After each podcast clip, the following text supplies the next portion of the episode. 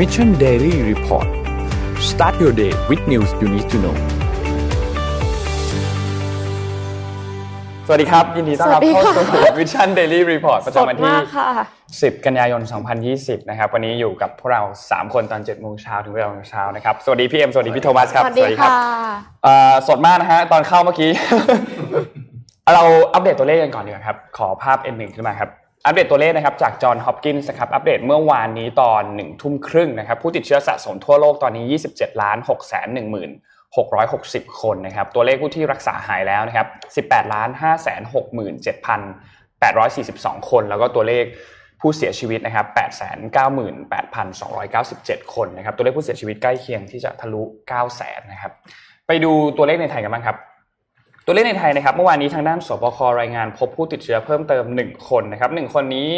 เดินทางมาจากญี่ปุ่นนะครับเป็นชาวญี่ปุ่นนะครับเข้ามากักตัวใน alternative state quarantine นะครับซึ่งตัวเลขผู้ติดเชื้อสะสมตอนนี้ 3,447 คนนะครับตัวเลขผู้เสียชีวิตยังคงอยู่ที่ 58 คนไม่มีเพิ่มเติมนะครับแล้วก็เมื่อวานนี้มีรักษาหายเพิ่มมาอีก 2 คนนะครับรวมแล้วเนี่ยมี 103 คนที่กำลังรักษาตัวที่โรงพยาบาลนะครับ วันนี้เราไปที่เรื่องไหนกันก่อนดีครับอ๋อไหนๆอยู่ที่โควิดแล้วค่ะ อยากจะมาต่อเรื่องของโควิดทำให้ข้าวยากหมากแพงนิดนึงอ่าได้ครับค่ะ ขอภาพ M1 เลยค่ะ ค่ะ FAO นะคะ ออกมาประกาศ FAO Food Price Index นะคะ ซึ่งเป็นดัชนีในการวัดความเปลี่ยนแปลงของราคาอาหารในแต่ละเดือนนะคะ ส่งผล เห็นเห็นชัดเจนเลยนะคะว่าเส้นสีแดงนะคะ ในกราฟซ้ายมือค่ะ คือกำลังพุ่งสูงขึ้นมาเป็นตัว V อะค่ะ ต่อเนื่องกันมาสามเดือนแล้วที่เข้ายากหมากแพงเนี่ย เพราะว่าชาวนาชาวไร่เนี่ยเขาลำบากในช่วงโควิดครับ พอชาวนาชาวไร่ไม่มีอาหารกินนะคะ ก็เลยกลายเป็นว่าเขาก็สามารถที่จะผลิตออกมาได้น้อยลงกว่าเดิม แล้วพอผลิตออกมาน้อยลงกว่าเดิม ก็เอาไปเลี้ยงสัตว์ได้น้อยลงกว่าเดิมทำให้ในจีนนะคะราคา เนื้อหมูเนี่ยสูงขึ้นถึง 52%เมื่อเทียบกับปีที่ผ่านมาแต่ว่าในจีนเนี่ยมีเรื่องของทั้งโควิด มีภัยธรรมชาติด้วย แล้วก่อนหน้านี้มีหวัดหมูระบาดด้วยอะค่ะ ในช่วงต้นปี เพราะฉะนั้นก็เลยทำให้ทำให้ราคาอาหารเนี่ยสูงขึ้นแล้วราคาอาหารโดยรวมก็เพิ่มประมาณ 11.2%จากปีที่ผ่านมาด้วยนะคะ ในภาพทางขวามือค่ะ จะเห็นกราฟสีส้มๆอะค่ะที่ พุ่งสูงมากเลยเนี่ยก็คือน้ำตาลนะคะ แล้วก็สีฟ้านั่นคือน้ำมันพืชค่ะ และส่วนที่อินโดกับแอฟริกานะคะ ชาวไร่โกโก้ กาแฟงา และฝ้ายค่ะกำลังประสบภาวะขาดแคลนอาหาร กลายเป็นว่าจะทำให้กระทบต่อราคาโกโก้หรือเปล่านะคะ ช็อกโกแลตจะแพงขึ้นไหม ก็เข้ายากหมากแพงกันทั่วโลกเลยนะคะ แล้วก็ตอนนี้มีเรื่องของซินเจียงที่ที่สหรัฐอเมริกาเนี่ยไม่ยอมรับ ไม่ยอมรับผลิตภัณฑ์ที่มาจากซินเจียง ซึ่งมีประเด็นการเมืองมาเกี่ยวข้อง ใช่ซินเจียงเนี่ยผลิตฝ้ายยี่สิบเปอร์เซ็นของฝ้ายโลกครับโอ้โหเยอะแล้วโอ้เยอะมากนะเพราะฉะนั้นในอนาคตก็นะคะ commodity price ในส่วนของฝ้ายเนี่ยก็อาจจะสูงเหมือนกันถ้าสมมติมันยังไม่สามารถมีการตกลงกันได้ขาดแคลนแน่นอน ถ้าถ้าเราจำกันได้ก่อนหน้านี้เนี่ยประธานาธิบดีสีจิ้นผิงออกมาพูด กับประชาชนในประเทศว่าขอให้ประหยัดในเรื่องของการกินกิน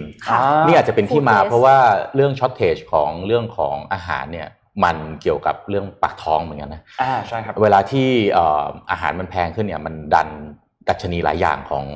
เศรษฐกิจเนี่ยให้มันให้มันลำบากมากขึ้นใช่ครับนี่อาจจะเป็นที่มาเพราะว่าตัวเลขต่างๆ indicator พวกนี้เนี่ยทางรัฐบาลจีนอาจจะเห็นอยู่แล้ว ก็เลยมีการออกมา เตือนนะเหมือนกับเตือน แล้วก็รณรงค์กันให้เน้นไปที่เรื่องของการประหยัดครับนะฮะเรื่องของการกินอาหารไม่ให้ไม่ให้เหลือฟุ่มเฟือยนะครับเพราะอันนี้นิ่งนิ่งน่ากังวลเพราะว่าหน้าหนาวที่กำลังจะมาถึงเนี่ยก็มีโอกาสที่ supply มันอาจจะไม่อาจจะมีการขาดแคลนเกิดขึ้นอีกถูกต้องครับนะครับ ก็อาจจะทำให้เกิดปัญหาทางด้านเศรษฐกิจได้นะครับ ยังอยู่ที่เรื่องโควิดครับนนขอพาไปที่สหราชอาณาจักรนิดนึงครับ อย่างที่เราทราบครับว่าที่ UK ตอนนี้เนี่ยสถานการณ์เริ่มแย่ลงนะครับ เพราะว่าพบผู้ติดเชื้อเพิ่มเติมแล้วก็พบผู้เสียชีวิตเพิ่มเติมด้วยนะครับ ทางด้านรัฐบาลอังกฤษได้มีการประกาศเมื่อวานนี้นะครับทางบริสจอนสันนะครับเขาออกมาบอกว่าจะมีการเพิ่มเติมมาตรการโซเชียลดิสทันซิ่งคือจากเดิมเนี่ย ก่อนหน้านี้เนี่ยสามารถรวมตัวกันมากกว่า 6 คนได้แล้วนะครับ ซึ่งล่าสุดนะครับเขาประกาศว่าในวันที่ 14 กันยายนนี้เนี่ยจะมีการแบนนะครับ ห้ามมีการเจอกันมากกว่า 6 คนขึ้นไปนะครับ เพื่อควบคุมการแพร่ระบาดของโควิด -19 นะครับ ซึ่งที่อังกฤษเนี่ยถ้ามีการ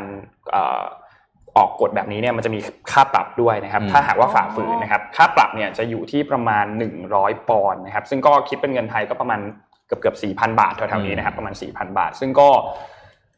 ซึ่งสูงสุดเนี่ยไม่เกิน 3,200 ปอนด์นะฮะหนึ่งร้อยถึงสามพันสองร้อยนะครับ ถ้าหากว่ามีการกระทำผิดคือซ้ำอะถ้าง่ายๆคือทำโดนจับแล้วทำอีกนะครับ ซึ่งบริษัทจอนสันเนี่ยก็ออกมาก่อนหน้านี้เนี่ยเขามีการสั่งว่าห้ามรวมตัวกันไม่เกิน 30 คน ตอนนี้เหลือ 6 คนแล้วนะครับ ซึ่งก็น้อยลงแล้วก็ จะมีมาตรการเข้มงวดแบบนี้ขึ้นมาอีกนะครับ โดยบริษัทสั้นก็บอกว่าคือสาเหตุที่ต้องออกมาทำแบบนี้เนี่ยก็แน่นอน เพราะว่าถ้าถ้าไม่มีการควบคุมเนี่ยจะไม่ไหวแล้ว จะมีตัวเลขมันจะพุ่งสูงขึ้นไปมากกว่านี้ แล้วก็มีความเป็นไปได้สูงมากว่าหลังจากนี้เนี่ยจะต้องมีการชัดดาวอีกไหมแบบรุนแรงอีกหรือเปล่านะครับ อันนี้นนอยากให้เห็นภาพเปรียบเทียบกันนิดนึงอย่างในยุโรป แล้วก็ในสหรัฐกับในไทยนะครับ คือเราจะเห็นในช่วงที่ไทยหนักๆเนี่ย ก็ไม่ได้มีการสั่งห้ามรวมตัวแบบอย่างนั้นที่รุนแรงแบบอย่างนั้นนะครับ แต่ที่ยุโรปเนี่ยค่อนข้างรุนแรงมาก มันจะมีนี่คือความต่างกันของเรื่องการปรับตัวต่างๆ ของรัฐบาลด้วย แล้วก็ของคนในชาติด้วย เพราะเราเราเห็นว่าที่ยุโรปกับที่ไทยคือที่ไทยเนี่ยในช่วงแรกๆเนี่ยใส่หน้ากากกันค่อนข้างเร็วนะเทียบเมื่อเทียบกันนะครับใส่ตั้งแต่ PM 2.5อ่าใช่มันมี PM 2.5 มาก่อนหน้านั้นแล้วด้วยก็เลยใส่หน้ากากกันอยู่แล้ว แต่ว่าจากเคสล่าสุดที่เราเห็น ก่อนหน้านี้ที่มีการพบการติดเชื้อภายในประเทศเนี่ยสำหรับไทยเนี่ยมันแสดงให้เห็นเลยว่าไอ้หนึ่งร้อยวันก่อนหน้านี้ที่เรามีตัวเลขไม่พบผู้ติดเชื้อภายในประเทศมาเนี่ยมันน่าเป็นห่วงพอสมควรเหมือนกัน เพราะว่ามันยังมีอยู่แหละ แต่ว่าตรวจไม่เจอนะครับเพราะฉะนั้นจะทำให้เราตายใจหรือว่าทุกคนต้องระมัดระวังตัวนะครับยังโควิดยังไม่จบนะครับ แล้วก็มีความเป็นไปได้สูงมากๆที่จะกลับมารอบที่2นะครับทีนี้น้องขอพาไปที่ภาพต่อไปเลยแล้วกันก็คือ เมื่อวานนี้เนี่ยคุณเศรษฐาทวีสินเขามีการทวีต ภาพหนึ่งออกมาขอภาพ M3 ครับเขาทวีตบอกมาว่า ถ้าใครบอกว่าตลาดอสังหายังไปได้ คนนั้นพูดไม่จริงแน่นอน ทุกวันนี้แสนสิริยอดโอนสูง ไม่ใช่เพราะว่าตลาดดี แต่ว่ามีการจัดโปรโมชั่นเพื่อเร่งขายเร่งโอน และประโยชน์สุดท้ายนี้สำคัญครับ เพราะว่าอยากได้เงินสดในการรับมือ worst case scenario คืออย่างที่เราทราบในช่วงตอนนี้เนี่ยถ้าใครเห็นตลาดอสังหาเนี่ยจะเห็นว่าลดราคาแข่งขันพอสมควรเยอะมากนะครับ แล้วก็ มันแสดงให้เห็นเลยว่ามันอาจจะกำลังจะใกล้ถึงจุดที่มันเป็น worst case หรือเปล่า กับอีกอันหนึ่งคือระลอกสองครับใช่ถูกต้อง การที่บริษัทใหญ่ ๆ ต้องการที่จะเก็บเงินสดไว้ในกับตัวมากขนาดนี้ มันเป็นช่วงเดียวกันจริงๆคล้ายๆกับตอนที่วอร์เรนบัฟเฟตถือเงินสดเยอะมากๆแบบนี้เหมือนกัน เพราะว่าไม่สามารถคาดการณ์ได้เลยว่าในอนาคตเนี่ยมันจะเกิดอะไรขึ้น แล้วก็การเตรียมเงินสดไว้เยอะ ๆ ก็ เราก็เห็นเคสก่อนหน้านี้แล้ว ในช่วงที่มีการระบาดใครก็ธุรกิจไหนที่มีการเตรียมเงินสำรองไว้มากกว่า ก็ได้เปรียบมากกว่านะครับเพราะฉะนั้นเรื่องนี้ค่อนข้างน่าเป็นห่วงพอสมควรคือเราไม่ค่อยเห็นไม่ค่อยเห็นการออกมาทวิตแบบนี้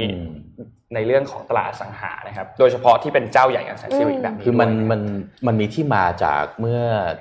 เรื่องของการมาตรการ LTV ครับครับ loan to value ซึ่ง พอมันออกมาปั๊บเนี่ยคือจากเมื่อก่อนเลยเวลาเราซื้อบ้านเนี่ยเราไม่ต้องวางเงินดาวก็ได้ใช่ไหมฮะแบงก์อาจจะปล่อยกู้เต็ม แต่จะมีมาตรการ LTV ออกมาเนี่ยสมมติน้องเอ็มอยากจะซื้อบ้านปั๊บเนี่ยต้องมีเงินดาวส่วนหนึ่งนะมันไปกู้เต็มไม่ได้ เพราะฉะนั้นเนี่ยมันทำให้สภาพคล่องที่มันควรจะปล่อยกู้ได้ง่ายมันหายไปเนี่ยมันทำให้การไอไอตลาดอสังหาเนี่ยมันมันเหนื่อยมาก ทีนี้จริงๆแล้วเนี่ยผมไม่แน่ใจว่าทวีตเนี้ยมันต่อเนื่องมาจากเมื่อวานเนี่ยสมาคมอสังหาริมทรัพย์เขามีการประชุมกับรัฐบาลเขาเขาคาดว่ามาตรการ LTV เนี่ยมันจะถูกปลดออก เพื่อเพื่อที่จะช่วยกระตุ้นไอตัวอสังหา เพราะว่าตอนนี้คนไม่มีสตังค์อยู่แล้วนะเพราะว่าเจอเรื่องโควิด เจอเรื่องเศรษฐกิจเข้าไป ยังเจอมาตรการ LTV เข้าไปอีกเนี่ยค่อนข้างจะยิ่งซ้ำเติมแต่ว่าอันนี้เราเนื่องจากว่าเราไม่เห็นตัวเลขทางเศรษฐกิจ เราไม่รู้จริงๆว่า รัฐบาลเห็นอะไรนะครับหน่วยงานทางที่วิเคราะห์เรื่องเศรษฐกิจให้รัฐบาลและก็ท่านนายกเนี่ยเห็นอะไร ถึงเท่าที่ฟังข่าวมาตอนนี้เหมือนกับว่ามาตรการนี้ยังรัฐบาลยังให้คงอยู่พอให้คงอยู่เนี่ยก็แปลว่าการจะซื้อบ้านของยิ่งน้องๆเป็นคนรุ่นใหม่เนี่ยจะให้หาตังค์มาดาวเยอะๆเนี่ยมันไม่ใช่เรื่องง่ายใช่ใช่ไหมฮะแล้วโดยเฉพาะคอนโดมิเนียมเนี่ยเมื่อก่อนมันซื้อง่ายขายคล่องใช่ไหมฮะเวลาเปิดกันทีจองกันก็ง่ายๆ ตอนนี้นอกจากคนซื้อยากแล้วเนี่ย กู้ก็ยากก็ไปอีกนะอันนี้อันนี้ก็เลยอาจจะเป็นที่มาของทวิตนี้ของคุณเศรษฐาทวีสินครับนะครับ ซึ่งเมื่อวานเพื่อนเพื่อนๆผมที่อยู่เอ่อทำธุรกิจด้านอสังหาเนี่ยครับโอ้โหผมเห็นเต็มสะพัดเต็มหน้าฟีดเลย เพราะว่าอาจจะได้ข่าวเรื่องนี้กันมาเรื่องใช่เรื่อง LTV แต่ว่าอันนี้ยังไม่มีข่าวมาชัดเจนเดี๋ยวรอรอดูรอไปข่าว officially ก่อนว่าออกมาเป็นยังไงนะครับครับอ่าผม น้องนนท์อยู่ที่เรื่องข่าวโควิด ผมพาไปที่จีนแล้วกันนะครับ ขอภาพ H1 นะฮะบริสจอนสันนะฮะออกมาออกมาพูดเรื่องของการอาจจะต้องล็อกดาวน์แล้วก็ห้ามอ่าอะไรนะห้ามชุมนุมเกิน 6 คนถูกไหมฮะครับ ที่จีนเนี่ยอ่ารัฐบาลจีนนะฮะโดยประธานาธิบดีสีจิ้นผิงเนี่ยเมื่อวันอังคารที่ผ่านมาเนี่ยมีการอ่าจัดแถลงการนะครับ โดยจีนเนี่ยประกาศชัยชนะเหนือโควิดเป็นประเทศแรก นะครับ แล้วก็เอ่อประกาศการกลับเอ่อสู่การเติบโตนะครับ โดยพูดถึงการต่อสู้นาน 9 เดือนนะครับ ซึ่งประธานาธิบดีสีจิ้นผิงใช้คำว่าต่อสู้ร่วมกัน ของคนไทยเออของของไทยของคนจีนทั้ง 1,400 ล้านคนนะครับ แล้วก็เป็นประเทศแรกที่ประกาศชัยชนะนี้ออกมานะครับงานแถลงชัยชนะ แล้วก็มอบเหรียญชมเชย แก่ผู้มีคุณอุปการเนี่ยจัดที่เอ่อ Beijing Great Hall of People นะครับเมื่อวันอังคารที่ผ่านมาโดยเหรียญรางวัลสูงสุดเนี่ยคือ Medal of the Republic เนี่ยมอบให้นายจงหนานซานนะครับซึ่งชื่อนี้เราจะได้ยินบ่อยๆนะครับตรงข้ามกับฝ่ายสหรัฐที่เราจะได้ยิน ดรเฟลซี่อ่าครับนะครับนายจงหนานสารก็จะเป็นเหมือนกับขุนพลคู่กายของเออรัฐบาลจีนเลยนะครับคในรับการที่จะคอยออกมาบอกว่าสถานการณ์ต่างๆเป็นยังไง แล้วก็ควรจะต้องประชาชนจะต้องเตรียมเรื่องการรับมือยังไงนะครับเอ่อซึ่งเอ่อเหรียญรางวัลเนี่ยก็มอบให้กับเอ่อบุคลากรทางด้านการแพทย์นะครับ แล้วก็ท่านประธานาธิบดีสีจิ้นผิงเนี่ย ปราศัยอีกกว่าหนึ่งชั่วโมงนะครับชมเชยบุคลากรทางการแพทย์อาสาสมัครแล้วก็ staff ที่ช่วยให้ประเทศจีนสามารถที่จะประกาศชัยชนะได้ โดยนอกจากนี้เนี่ยประธานาธิบดีสีจิ้นผิงก็ keyword อีกอันหนึ่งที่ที่มีการพูดออกมาคือว่าพยายามสร้างความมั่นใจในครับการสู้กับเอ่อ second wave คือระลอกอ่าสองที่เหมือนกับว่าท่านประธานาธิบดีนอกจากชมเชยแล้วเนี่ยก็ยังส่งสัญญาณด้วยว่าระลอกสองอาจจะกลับมาในช่วงหน้าหนาวที่กำลังจะมาถึงนะ เพราะฉะนั้นเนี่ยอยากจะให้ประชาชนในประเทศทุกคนเนี่ยเตรียมความพร้อมในการที่จะรับมือนะครับเอ่อท่านประธานาธิบดีสีจิ้นผิงเนี่ยใช้คำว่า we are willing to do whatever it takes นะครับ to protect people's lives นะครับอืมซึ่งอันนี้ก็ผมว่าก็ก็สื่อสารได้ค่อนข้างชัดเจนดีนะครับ แล้วก็นอกจากนี้ก็เพิ่มด้วยว่า no country is safe alone อืมนะครับแล้วก็การกระทำที่ selfish นะ selfish action หรือ selfish move ของประเทศไหนก็ตาม แม้แต่ประเทศจีนเองเนี่ยจะไม่ได้ทำร้ายเฉพาะคนของตัวเองด้วยนะ แต่ว่ามันจะ spread หรือมันจะก่อความเสียหายเนี่ยไปที่ส่วนอื่นๆของโลกด้วย เพราะฉะนั้นเนี่ยต้องการให้เอ่อเอ่อประชาชนประชาชนทุกคนต้องจะจะใช้คำพูดคล้ายๆถ้าถ้าเป็นภาษาไทยแล้วเหมือนกาดไม่ตกอ่าค่ะ กาดต้องห้ามตกแล้วก็ต้องอย่าเห็นแก่ตัวค่ะเพื่อที่จะผ่านช่วงเวลาที่หน้าหนาวที่กัน winter is coming นะครับที่กำลังจะเข้ามานี้ไปให้ได้นะครับ อันนี้ก็เป็นอัปเดตจากทางจีนที่เหมือนกับเขาเกิดก่อนแล้วเขาก็พลิกตัวก่อน อ่าใช่นะฮะอะน้องเอ็มมีข่าวอะไรต่อฮะ ค่ะเอ่อมาที่เกาหลีใต้กันบ้างค่ะครับจีนเนี่ยประกาศชัยชนะแล้วนะคะอืมแต่ว่าเกาหลีใต้เนี่ยขอภาพ M2 ค่ะ ธุรกิจขนาดเล็กในเกาหลีใต้ตะกี้นี้มีการพูดถึงเรื่องของแคชใช่ไหมคะครับพอการที่เปิดธุรกิจขนาดเล็กเนี่ย จะมาบอกว่าเก็บเงินสดไว้เยอะๆ คงไม่ใช่เรื่องคป็นไปได้ง่ายใช่ถูกต้องเพราะฉะนั้นเนี่ยก็เลยทำให้มีการปิดกิจการค่ะมากเป็นประวัติการนับตั้งแต่วิกฤตการเงินโลกในปี 2009 เลย รู้ไหมคะว่าเกาหลีใต้เนี่ยเป็นประเทศที่มี self employed เยอะมากอืมค่ะ เป็นคนที่เป็นนายตัวเองเนี่ยมากอ่าที่สุด ประมาณ 25%ของตลาดแรงงานค่ะโหเยอะนะ 25%เลยนะคะ แล้วก็ทำให้คนกลุ่มนี้เนี่ยมีความเสี่ยงที่จะได้รับผลกระทบทางเศรษฐกิจรุนแรงกว่าอืมมนุษย์เงินเดือนทั่ว ๆ ไปนะคะ 25%นี่เยอะมากนะเยอะเมื่อวานนี้มากพูดพูดพูดถึงเรื่องสิคโป freelance ไหมไหมพวกเมื่อวานสิงคโปร์เนี่ยประมาณ 9 นะอืมประมาณ9สิงคโปร์ เรื่องโอ้โหเปิดได้ยี่ห้านี่คือเยอะมาก แต่ว่าอันเนี้ยคือจะไม่ใช่ฟรีแลนเซอร์ทีเดียวอ่าเพราะว่าสิ่งที่เขาเปิดคือร้านไก่ทอดกับอ๋อคาเฟ่อ๋อโอเคค่ะ แต่ว่าก็คือคนที่เกษียณมาโอ้อันนี้ก็รเปิวดมนะรวมตั้งแต่คนหาเช้ากินค่ำไปไปจนถึงจนถึงเอ่อเรียกว่าอะไรแรงงานที่มีทักษะสูงครับค่ะนะครับเป็นงานที่อาจจะมีเอ่อลักษณะเฉพาะทางค่ะนะครับโอ้ลำบากกันหมดเลยนะแบบเนี้ย ใช่ใช่อ่าแล้วทีเนี้ยค่ะก็คือ มีการเปิดร้านไก่ทอดกับคาเฟ่เยอะมากจนประธานาธิบดีเคยออกมาเตือนว่าหยุดร้านหยุดเปิดร้านไก่ทอดได้แล้วค่ะ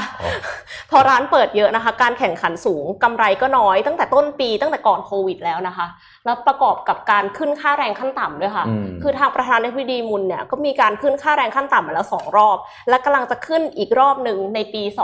2021ค่าแรงขั้นต่ำในปี 2021 เนี่ย จะกลายเป็น 7.2 เหรียญสหรัฐ ต่อชั่วโมง หรือว่าก็คือ 225 บาทต่อชั่วโมง ซึ่งก็คือแพงเหมือนกันนะคะ แล้วก็ยิ่งมีการล็อกดาวน์ห้ามทานอาหารในร้านตอนที่โควิดระบาดก่อนหน้านี้ยิ่งส่งผลกระทบหนักหน่วงมากค่ะ ก็เลยทำให้มีธุรกิจขนาดเล็กลดลง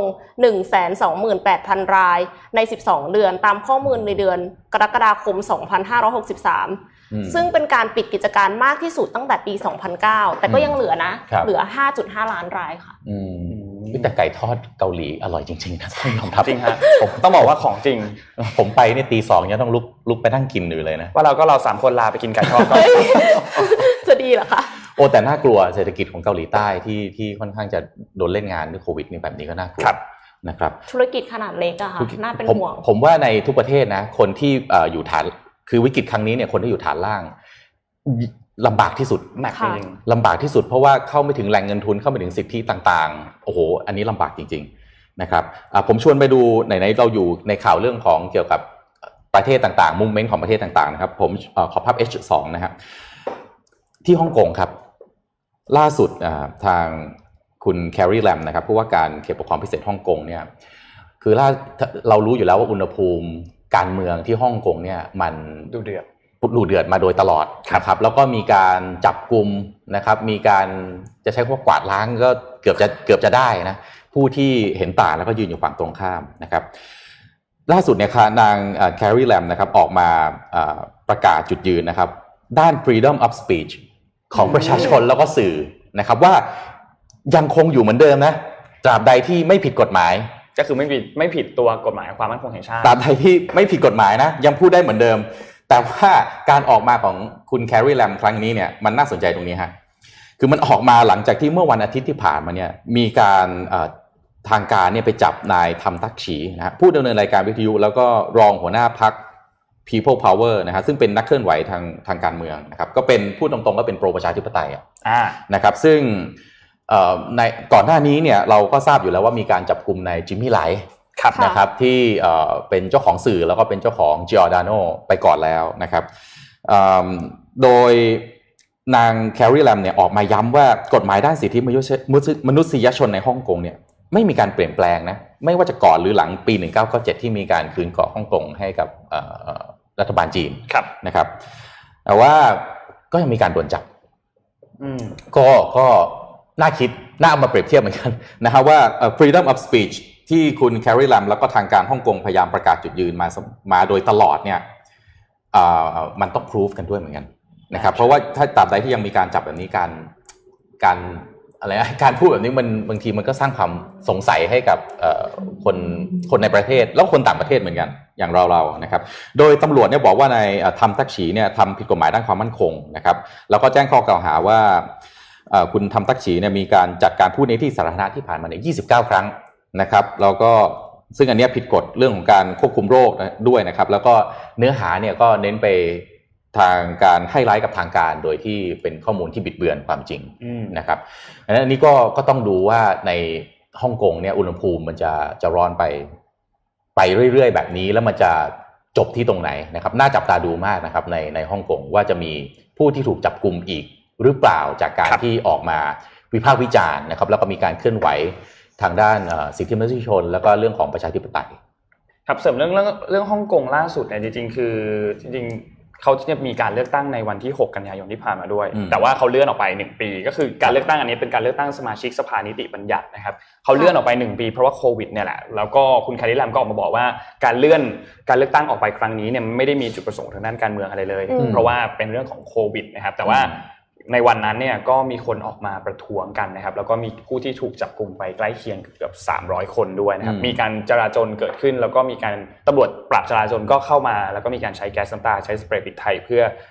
ควบคุมสถานการณ์ใช่ครับ ก็ถือว่าฮ่องกงยัง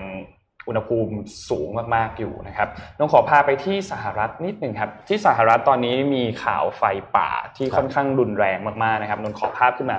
ภาพ ภาพเนี่ยคือตอนนี้ท้องฟ้าเป็นสีส้มแบบนี้เลยนะครับพื้นที่หลาย ๆ จุดนะครับอยู่ไม่ว่าจะเป็นที่แคลิฟอร์เนียนะครับนี่ไม่ได้นี่ไม่ได้ใส่ฟิลเตอร์ใช่ไหมไม่ได้ใส่ฟิลเตอร์โอ้ถ่ายภาพออกมาเป็นแบบนี้เลยสีส้มแบบนี้เลยนะครับไฟป่ารอบนี้เนี่ยมีพื้นที่มากกว่า 2 ล้านเอเคอร์นะครับค่อนข้างรุนแรงมาก แล้วก็เป็นไฟป่าครั้งที่ต้องบอกว่ารุนแรงเกือบจะที่สุดเหมือนกันในประวัติศาสตร์ของที่แคลิฟอร์เนียนะครับรบทีนี้ทางด้าน พื้นที่ที่มีการถูกที่ถูกไฟป่ากระทบเนี่ยนะครับไม่ว่าจะเป็นที่ซีแอตเทิลนะครับในรัฐโอเรกอนในเมืองพอร์ตแลนด์นะครับก็มีการกระทบคือพูดง่ายๆคือทางฝั่งตะวันตกของสหรัฐเนี่ยมีหลายจุดเหมือนกันที่ได้รับผลกระทบนะครับแล้วก็ต้องบอกว่าพื้นที่ตรงนี้เนี่ย มันไม่ได้ส่งผลแค่เรื่องของไฟป่าเท่านั้น แต่ว่าพอไฟป่ามันรุนแรงขึ้นมาแบบนี้โอเค การมองเห็นก็แย่ลงด้วยใช่ไหมครับแล้วก็เรื่องของอากาศก็แย่ลงด้วย เพราะฉะนั้นอย่างที่เราทราบว่าสหรัฐเนี่ยตัวเลขผู้ป่วยของโควิด -19 ซึ่งมันเป็นปัญหาเกี่ยวกับเรื่องของทางเดินหายใจเนี่ยสูงอยู่แล้วนะครับทำให้อากาศที่เป็นแบบนี้ไปด้วยเนี่ยก็ส่งผลกระทบมากตามไปด้วยนะครับ เพราะฉะนั้นตอนนี้ก็ขอเอาใจช่วยเจ้าหน้าที่ทุกคนแล้วก็ ทุกคนที่กำลังโดนผลกระทบเรื่องของไฟป่าตอนนี้อยู่ครับใครที่อยู่ที่สหรัฐตอนนี้แล้วได้รับผลกระทบยังไงคอมเมนต์บอกเรานิดหนึ่งว่าสถานการณ์ที่นู่นเป็นยังไงบ้างนะครับอัปเดตให้เราฟังก็ส่งกำลังใจไปส่งกำลังใจให้แล้วก็เป็นห่วงนะครับ จากพวกเราทุกคนตรงนี้ใช่ครับ เพราะว่ามีคนหลักหลักแสนคนนะครับ ที่ต้องอพยพหนีตัวไฟป่าครั้งนี้นะครับ เพราะว่ารุนแรงมากจริงๆนะครับนนมีเพื่อนพอดีเพื่อนเพื่อนคุณแม่เขาก็ส่งรูปมาให้ดูเหมือนกัน ที่นู่นก็ถ่ายภาพออกมาเป็นแบบนี้เลยตอนแรกเห็นนึกว่าใส่ฟิลเตอร์ใช่โอ้โหคือสีสีส้มแบบนี้เลยนะครับ น่าจะหายใจลำบากอะค่ะครับน้องเอ็มอีกสักข่าวหนึ่งก่อนเจ็ดโมงครึ่งดีไหมโอเคค่ะ ถ้าอย่างนั้นขอไปภาพ M5 ค่ะ มาที่ยุโรปกันบ้างค่ะ เป็นเรื่องของเศรษฐกิจนะคะธนาคารกลางของยุโรปหรือว่า ECB เนี่ยจะมีการประชุมกันค่ะจริงๆประชุมกันเมื่อวานนี้เมื่อคืนนี้กับกับวันนี้นะคะ พื่อที่จะดูว่าตกลงจะปรับนโยบายไหม เนื่องจากผลออกมาเนี่ยในเดือนสิงหาคมอะค่ะยูโรค่าเงินยูโรเนี่ยแข็งค่าขึ้น แข็งค่าขึ้นแล้วเงินเฟ้อก็ลดลงค่ะ headline inflation เนี่ยติดลบ 0.2%ไปแล้วนะคะ ในขณะที่เมื่อเดือนกรกฎาคมเนี่ย ยังบวกอยู่เลย ยังบวกอยู่ที่ 0.4%ในขณะเดียวกัน เมื่อนำราคาของพลังงานออกไปเนี่ยเป็นเงินเฟอ้อพื้นฐานเนี่ยก็เป็นบวก 0.4%ในเดือนสิงหาคม แต่ว่าก็ลดลงจากเดือนกรกฎาคมที่บวกอยู่ 1.2%ค่ะก็ทำให้การฟื้นตัวของเศรษฐกิจยุโรปเนี่ยน่าเป็นห่วงมาก ไม่แน่ใจว่าจะฟื้นไหมนะคะกลายเป็นว่ามันกลายเป็นเงินฝืดไปแล้วอะยุโรปนี่ดูเหนื่อยนะ เปิดมาแต่ละประเทศเหนื่อยทั้งนั้นแถมยังมีแบบอย่างเบลารุสอย่างเงี้ยอีกใช่ค่ะมันแบบค่อนข้างเหนื่อยคออินฟลชันเนี่ยค่ะ ที่บอกว่าบวก 0.4 นี่คือต่ำที่สุดตั้งแต่ปี 2001 โอ้โห คือ beyond global financial crisis ปี 2009 ไปอีกอะค่ะ เพราะฉะนั้นก็เลยต้องจับตามองว่าตกลง ECB เนี่ยจะมีท่าทีอย่างไร จะอัดฉีดเงินเข้าไปเพิ่มอีกไหมหรือว่ามีมาตรการกระตุ้นเศรษฐกิจยังไงคะครับ คือยุโรปเนี่ยผมว่าปัญหาอย่างหนึ่งเลยนะ คือรวมตัวกันได้ไม่ค่อยติดอืมใช่ใช่เนี่ยแหละมันเป็น Brexit เหรอคะเอ่อ Brexit แล้วก็หลายหลายหลายประเด็นผมว่ามันทำให้พอเสถียรภาพมันเวลาที่มันจะตกลงการทำอะไรบางอย่างเนี่ย ของทั้งทั้งยุโรปเนี่ยมันมันเหมือนกับการตัดสินใจก็ซ้ายทีขวาทีเนาะแล้วประเทศนู้นเอาประเทศนี้เอาคือเวลาที่มันเกิดการเจรจาแบบนี้เวลาใช้เวลานานๆมากๆเนี่ยและสถานการณ์ไม่เอื้อมหน่วยเนี่ยมันทำให้การแก้ปัญหามันไม่รวดเร็วทันใจนะอันนี้เห็นชัดเลยจากตัวแพ็กเกจเจ็ดแสนห้าหมื่นล้านยูโรตอนนั้นที่กว่าจะกว่าจะเขียนมาได้เนี่ยโอ้นานมากๆนะครับเพราะว่าคือมันต้องต้องเห็นพร้อมกันทั้งหมดเนี่ย ก็ค่อนข้างยากครับเจ็ดโมงครึ่งค่ะเจ็ดโมงครึ่งครับอ่าอันนี้วันนี้เป็นคิวของผมนี่เองนะครับ ผมมีเรื่องที่อยากจะมาแชร์อ่าเป็นการให้กำลังใจนะครับ ก็เลยตั้งเรื่องนี้ชื่อว่า will towards goal ก็คืออ่าแปลภาษาไทยแบบเชยๆหน่อย พลังใจสู่ชัยชนะอ่าอยากจะให้กำลังใจกับทุกคนขอหน้าต่อไปนะครับ รู้จักตัวนี้ใช่ไหมครับ Wonder Woman นะครับวันมันมีคำกล่าวที่ว่า Wonder Woman นะครับไม่ใช่ character นะไม่ใช่ตัวละคร แต่จริงๆแล้วเนี่ยมันเป็น mindset นะอ่าวันนี้เราจะมาทำคอนเทนต์ให้กำลังใจแล้วก็ยกย่องผู้หญิงทั่วโลกนะครับ women power นะครับอ่านี้มู่หลานนะครับมันมีคำคำหนึ่งนะครับที่มู่หลานพูดก็คือว่า there is no courage without fear ไม่มีความกล้าหาญไหนที่มันจะปราศจากความกลัวนะครับจริงทุกทุกความกล้าหาญมันจะมีความกลัวเจือปนอยู่เสมอนะครับ ขอขอหน้าถัดไปนะครับ ย้อนกลับไปเมื่ออปี 1996 นะครับโอลิมปิกที่แอตแลนตานะครับทีมกีฬายิมนาสติกเนี่ยต้องบอกว่าถ้าเป็นยุคแอบก่อน 2000 นะท่านน้องน่าจะทันทันหรือเปล่าไม่รู้ไม่แน่ใจนะครับกีฬายิมนาสติกเนี่ยถูกครองนะครับโดยสหภาพโซเวียต แล้วก็ประเทศในยุโรปตะวันออก อย่างเช่นโรมาเนียนะครับแข่งทีไรเนี่ยเราจะรู้เลยว่าประเทศเหล่านี้จะครองเหรียญทองมาโดยตลอดนะครับสหรัฐอเมริกาเนี่ยครับไม่เคยได้ ไม่เคยได้ครองเหรียญทองเลยอะอันนี้เป็นเป็นเรื่องแปลกเราคิดว่าสหรัฐเป็นเจ้าเหรียญทองและจะเป็นเจ้าเหรียญทองครับแต่ว่ากีฬายิมนาสติกเนี่ยโดยเฉพาะกีฬาประเภททีมเนี่ยสหรัฐไม่เคยได้เหรียญทองเลยนะครับ ในปี 196 ที่แอตแลนตาเนี่ยเป็นปีที่สหรัฐอเมริกาเนี่ยมีทีมยิมนาสติกที่ให้ชื่อว่า Magnificent Seven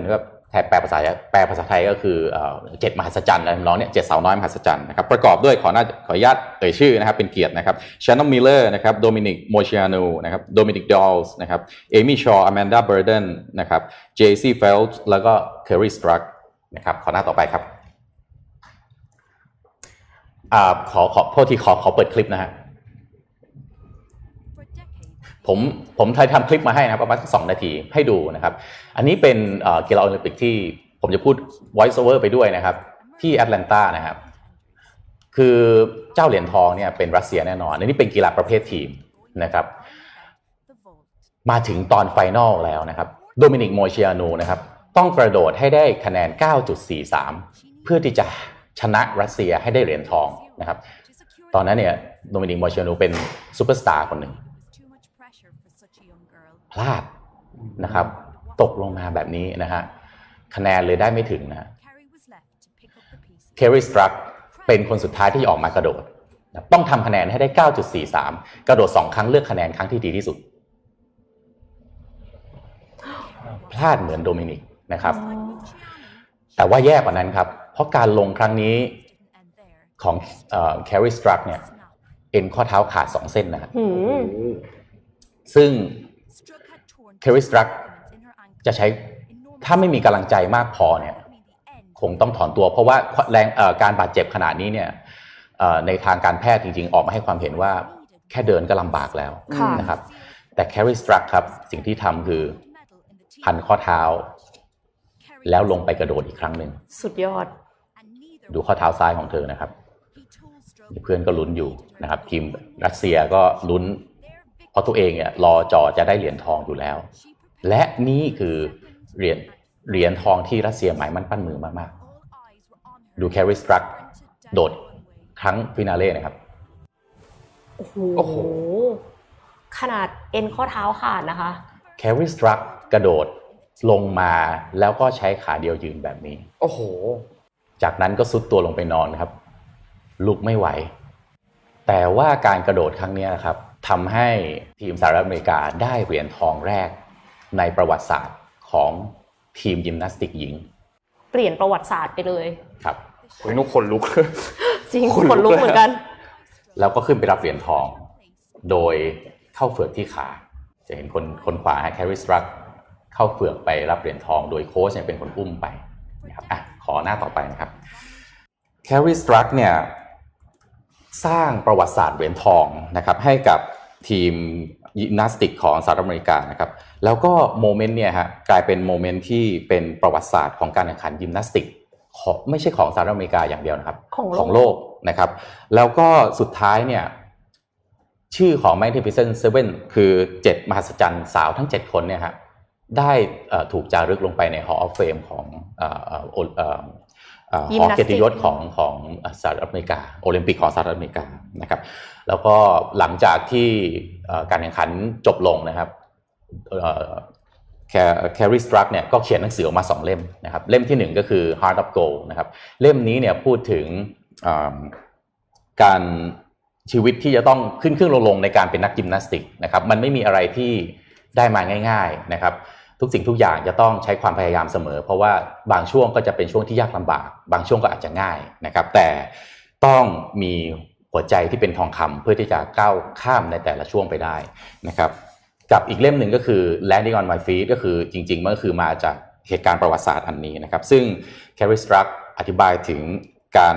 ทำงานหนัก แล้วก็การมี commitment ต่อ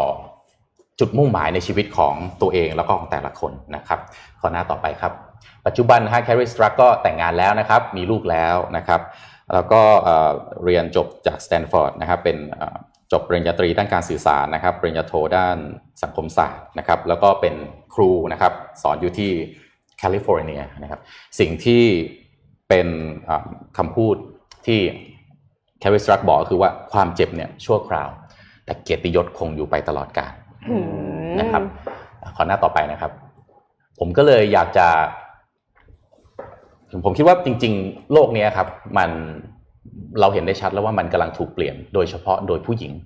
และผมเชื่อว่าผู้หญิงเนี่ยมีความสามารถแบบที่ผู้ชายบางคนและหลาย ๆ คนเนี่ยก็ทำไม่ได้ด้วยซ้ำนะครับยกคำของมู่หลานมาภาคการ์ตูนนะครับ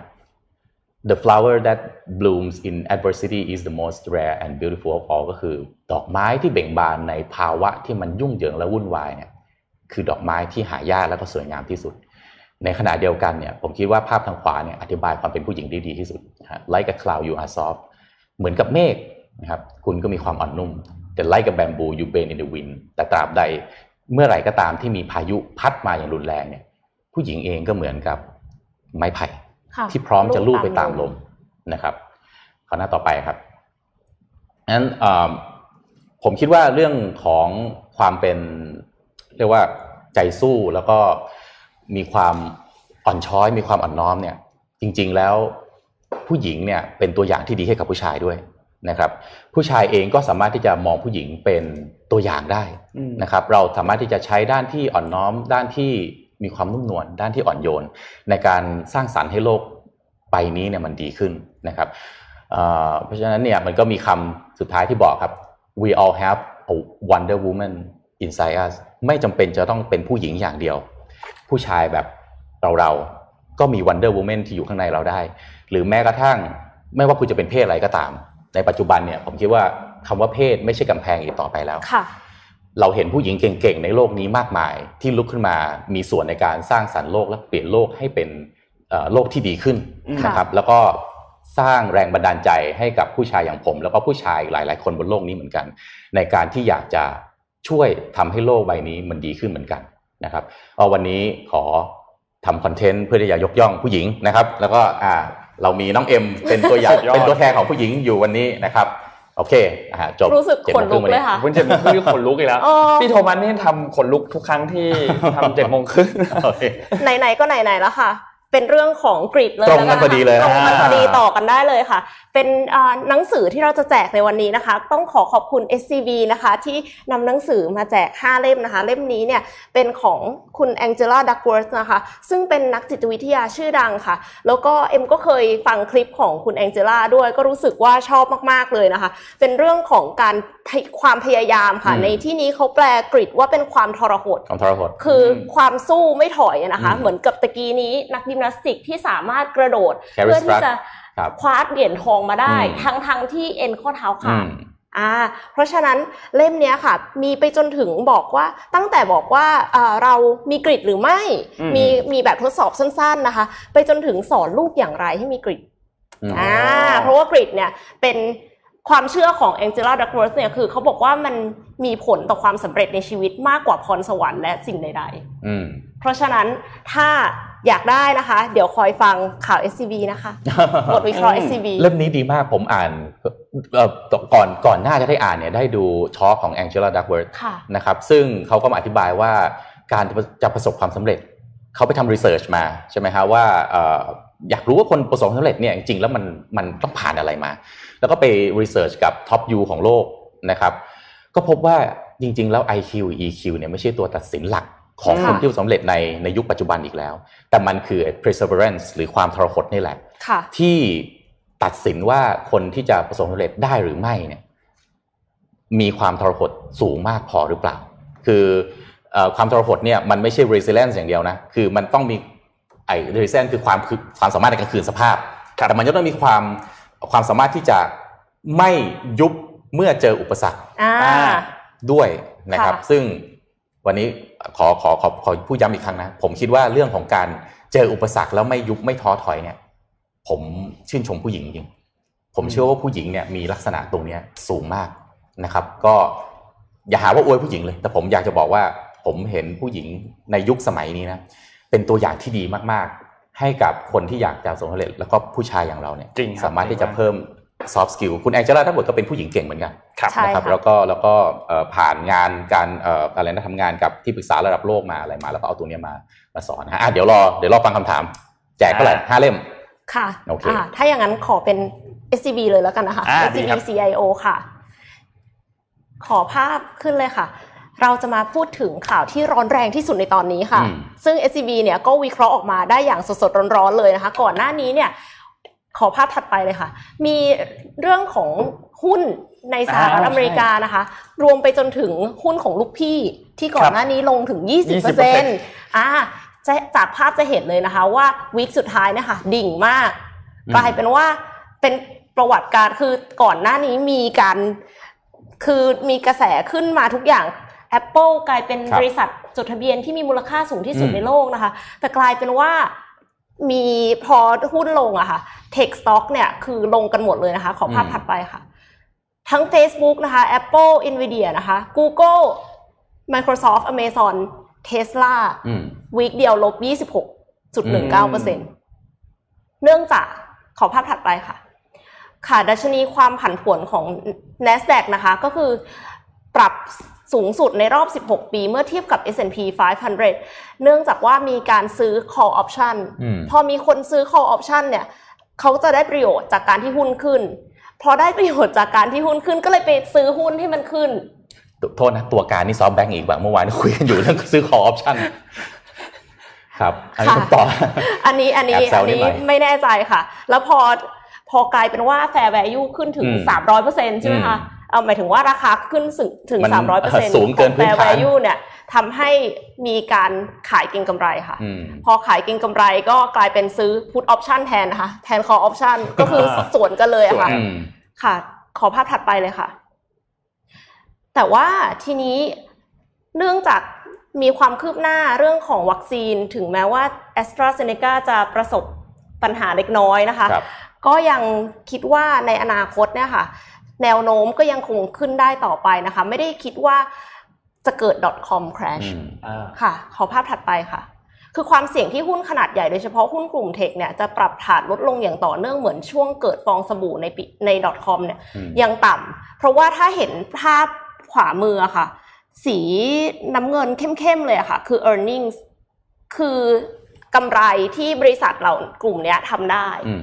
หมายความว่าราคาที่ขึ้นนะคะมันไปตาม earnings ราคาที่ขึ้นไปตามพื้นฐานของหุ้นว่าอย่างนั้นเถอะครับไม่ได้ไปตาม PE อืมไม่ใช่ว่าพอเห็นเหมือนกับมันกำลังบูมอืมแล้ว price per earning Speculate ก็เลยแพงขึ้นอืมก็ยังคงลงทุนได้อยู่นะคะอืมแล้วก็ขอภาพสุดท้ายเลยค่ะ ค่ะในในส่วนของหุ้นกลุ่มนี้นะคะ ก็ยังคงคาดว่าจะยังโตต่อไปได้ แล้วก็อ่า ในอนาคตอะค่ะ ก็มีการแต่ว่าเฟดเนี่ยปรับไปใช้เงินเฟอ้อที่เฉลี่ย 2%นะอ่าคะใช่ก็หวังว่าจะเป็นปัจจัยหนุน valuation ค่ะ ให้อืมฟื้นตัวต่อเนื่องค่ะอืมอืมโอเค ขอบคุณข้อมูล ขอบคุณจากข้อมูลจาก SCB CIO นะคะ แล้วก็ Wealth Advisory ด้วยค่ะ ครับอืมผม ขอบคุณมาก ๆ นะครับ เอ๊ะเรามีข่าวเรื่องหุ้นเทสลาไหมอื มนนท์นนท์มีไหมีมีมีข่าวเรื่องหุ้นเทสลานนนนนเสริมต่อจากพี่เอ็มแล้วกันนะครับคือหุ้นเทสลาอย่างที่เราทราบว่าอุ้ยยังไม่ได้ในถามในอุ้ยเดี๋ยวเดี๋ยวเดี๋ยวจอนี้อ่าจอนี้จอนี้แล้วนะคือในปีนี้เนี่ยหุ้นเทสลามันขึ้นไปรวมๆแล้วเนี่ยเกือบเกือบจะ 300%เหมือนกันอืมนะครับแต่ว่าโอเคในช่วงก่อนหน้านี้เนี่ยในวันที่8เนี่ยนะครับก็หุ้นเทสลาเองก็หายไปประมาณ 20%ใช่ไหมครับที่ลงลงไปประมาณ 20%คือ สาเหตุที่มีการหล่นลงไปเนี่ยนะครับมันมันมีสาเหตุมาจากก่อนหน้านี้เนี่ยหุ้นเทสลาเนี่ยกำลังจะเข้าไปใน S&P อืมและสุดท้ายเข้าไปไม่ได้อืมสุดท้ายไม่ไม่สามารถที่จะเข้าไปได้นะครับทำให้หลังจากนั้นคือก่อนหน้านี้เนี่ยพอเขาคาดการณ์ว่าหุ้นเทสลาจะเข้าไปใน S&P ปุ๊บเนี่ยหุ้นก็ขึ้นกระจายใช่ไหมครับแต่สุดท้ายพอออกมาประกาศแล้วว่าไม่ได้นะครับทำให้ก็มีการเทขายไปพอสมควรนะครับก็หุ้นก็ตกลงไปอย่างที่เห็นนะครับ แต่ทีนี้ โดยภาพรวมแล้วเนี่ยสำหรับหุ้นเทสลาเนี่ยเราก็ค่อนข้างเห็นชัดว่ามันมีแนวโน้มที่ค่อนข้างดี แล้วก็สำหรับในอนาคตนะครับแนวโน้มค่อนข้างดีอยู่ เพราะฉะนั้นหลังจากนี้เนี่ยก็คิดว่านะนนคิดว่านะมองนนมองเองนะหุ้นเทสลาเนี่ยถ้าในอนาคตใน 5 ปี 10 ปีเนี่ยสำหรับเทคโนโลยีที่เป็นเรื่องของรถไฟฟ้า ซึ่งตอนนี้ทุกเจ้ากำลังเข้ามาในตลาดตอนนี้กันหมดเนี่ยนะครับถือว่ายังเป็นหุ้นที่ยังทำผลงานได้ค่อนข้างดีมาก ๆอยู่ ในสถานการณ์แบบนี้ นะครับเพราะฉะนั้นเรื่องนี้น่าติดตามครับว่าลูกพี่เราจะยังไงต่อ ขออย่างเดียวก็คืออย่ามาอย่าอย่าทวีอย่าทวีตแล้วทำให้คุณตัวเองลูกอีกนะฮะจริงจริงๆเรื่องนี้ผมเสริมนิดหนึ่งนะคือ คือจริง ๆ นักลงทุนเนี่ยกะเกงว่าหุ้นเทสลาจะต้องถูกบรรจุเข้าไปอยู่ในดัชนี S&P 500ครับซึ่งจริงๆแล้วเนี่ย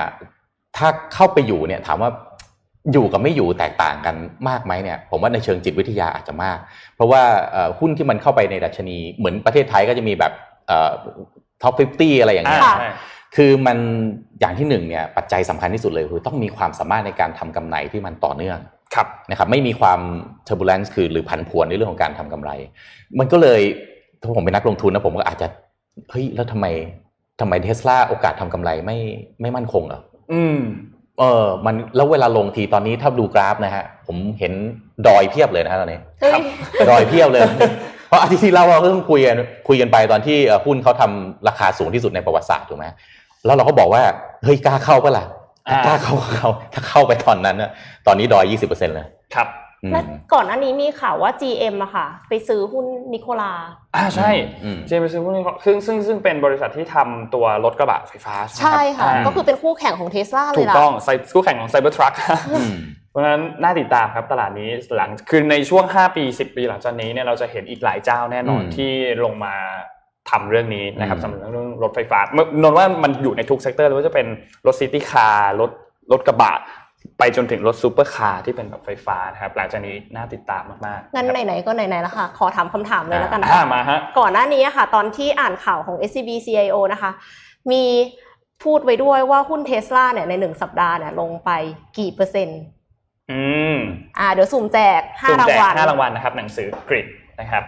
นี่มีคนตอบมาเยอะแยะแล้วฮะเนี่ย ตอบล่วงหน้าเลย ตอบล่วงหน้าอันนี้คนคนฟังแล้วคนคนดูเราเก่งมากเก่งคำตอบนะฮะทุกวันนี้เก่งคำตอบกันสนุกดีครับเก่งมาเรื่อยๆครับขอกลับมาเสริมอีกนิดนึงค่ะ เป็นเรื่องของ Tech Share เหมือนกันค่ะ ขอภาพ M6 ค่ะ อันนี้เป็นอีกบริษัทหนึ่งนะคะ ที่ก่อนหน้านี้ก็ทุนตกเหมือนกัน ซึ่งก็คือ Slack ค่ะ Slack เนี่ยก็เป็นการแอปที่ใช้สื่อสารภายในองค์กรนะคะ คือคล้ายๆกับ บางกลุ่มก็จะใช้ไลน์กลุ่มกัน แต่ว่าถ้าเป็นกลุ่มเทคเนี่ยเขาก็จะใช้ Slack แล้วก็เพราะว่า Slack เนี่ยมันเชื่อมต่อกับแอปอื่น ๆ ได้สะดวกกว่า มันซิงกับ Google Drive ได้เป็นต้นนะคะ จากข้อมูลในเดือนตุลาคมปี 2019 นะคะ มียูเซอร์ประมาณ 12 ล้านคนค่ะ แล้วก็ในช่วงโควิด พอมีการ work from home ปั๊บแน่นอนค่ะนักลงทุนก็คาดหวังค่ะว่า Slack เนี่ยจะต้องเติบโตอย่างก้าวกระโดดแต่ว่าปรากฏว่าพอประกาศผลประกอบการออกมานะคะ Slack ร่วงเลยค่ะ ไม่มาตามนัดเหรอครับ ขอภาพถัดไปค่ะ มันไม่ใช่ว่า Slack ผลประกอบการไม่ดีนะคะโตขึ้นถึงห้าสิบเปอร์เซ็นต์นะคะยังไม่พอใจที่ผ่านมา แต่ยังไม่พอใจ ยังไม่พอใจเพราะอะไร ขอภาพถัดไปค่ะ เพราะว่าไปเปรียบเทียบกับซูมไหมคะซูมนี่มันมัน best of performance of the year stock โอ้โหซูมเนี่ยโตกว่า 355%นะคะ ในไตรมาสที่ผ่านมาทำให้ Slack เนี่ย โตแค่ห้าสิบเปอร์เซ็นต์อะมันก็กลายเป็นจิบจิบไปเลย นักลงทุนก็เทขายเลยค่ะ แต่มันมันตอบโจทย์คนละจุดประสงค์ไหมใช่ใช่โอ้โหห้าสิบเปอร์เซ็นยังไม่พอใจกันเลยครับ โอ้โห รู้สึกเอาจริง ๆ รู้สึกเศร้าแทนผู้บริหารของ Slack มากเดาเดาใจลำบากจริงๆนะเดาใจลำบากจริงเดาใจนักลงทุนในในในตอนนี้ลำบากจริง ๆ นะครับอะผมเสริมข่าวนี้หน่อยครับเนื่องจากมีแฟนๆรายการ ผมไปอ่านคอมเมนต์มาแล้วก็เรียกร้องเรื่องอยากจะให้มีข่าวเรื่องเกี่ยวกับโครงสร้างพื้นฐานของประเทศไทยเราเลยลองแล้วกันนะครับลองเอามาผมจะหยิบยกมาเวลาสองสาข่าวนะครับที่เอามาอัปเดตกันนะครับอาจจะไม่ได้มีรูปให้นะครับ PEA นะครับกลางแผนลงทุน2 0 0แสนล้านพัฒนาระบบส่งนะครับก็ผู้ว่าการการไฟฟ้าส่วนภูมิภาคนะครับหรือ PEA เนี่ยเปิดเผยว่าในช่วง 5 ปีต่อจากนี้นะครับก็คือถึงปีประมาณปี 2567เนี่ยได้เตรียมงบลงทุนไว้2แสนล้านบาทนะครับเพื่อพัฒนาระบบ ส่งแล้วก็จำหน่ายนะครับเพื่อที่จะพัฒนานวัตกรรมด้านพลังงานครับล่าสุดเนี่ยลงทุนไปแล้ว 77,334 ล้านนะครับปรับเพื่อปรับปรุงอะไรบ้างหนึ่งเพิ่มขีดความสามารถในการจ่ายไฟฟ้านะเช่นการก่อสร้างนะครับปรับปรุงสถานีไฟฟ้า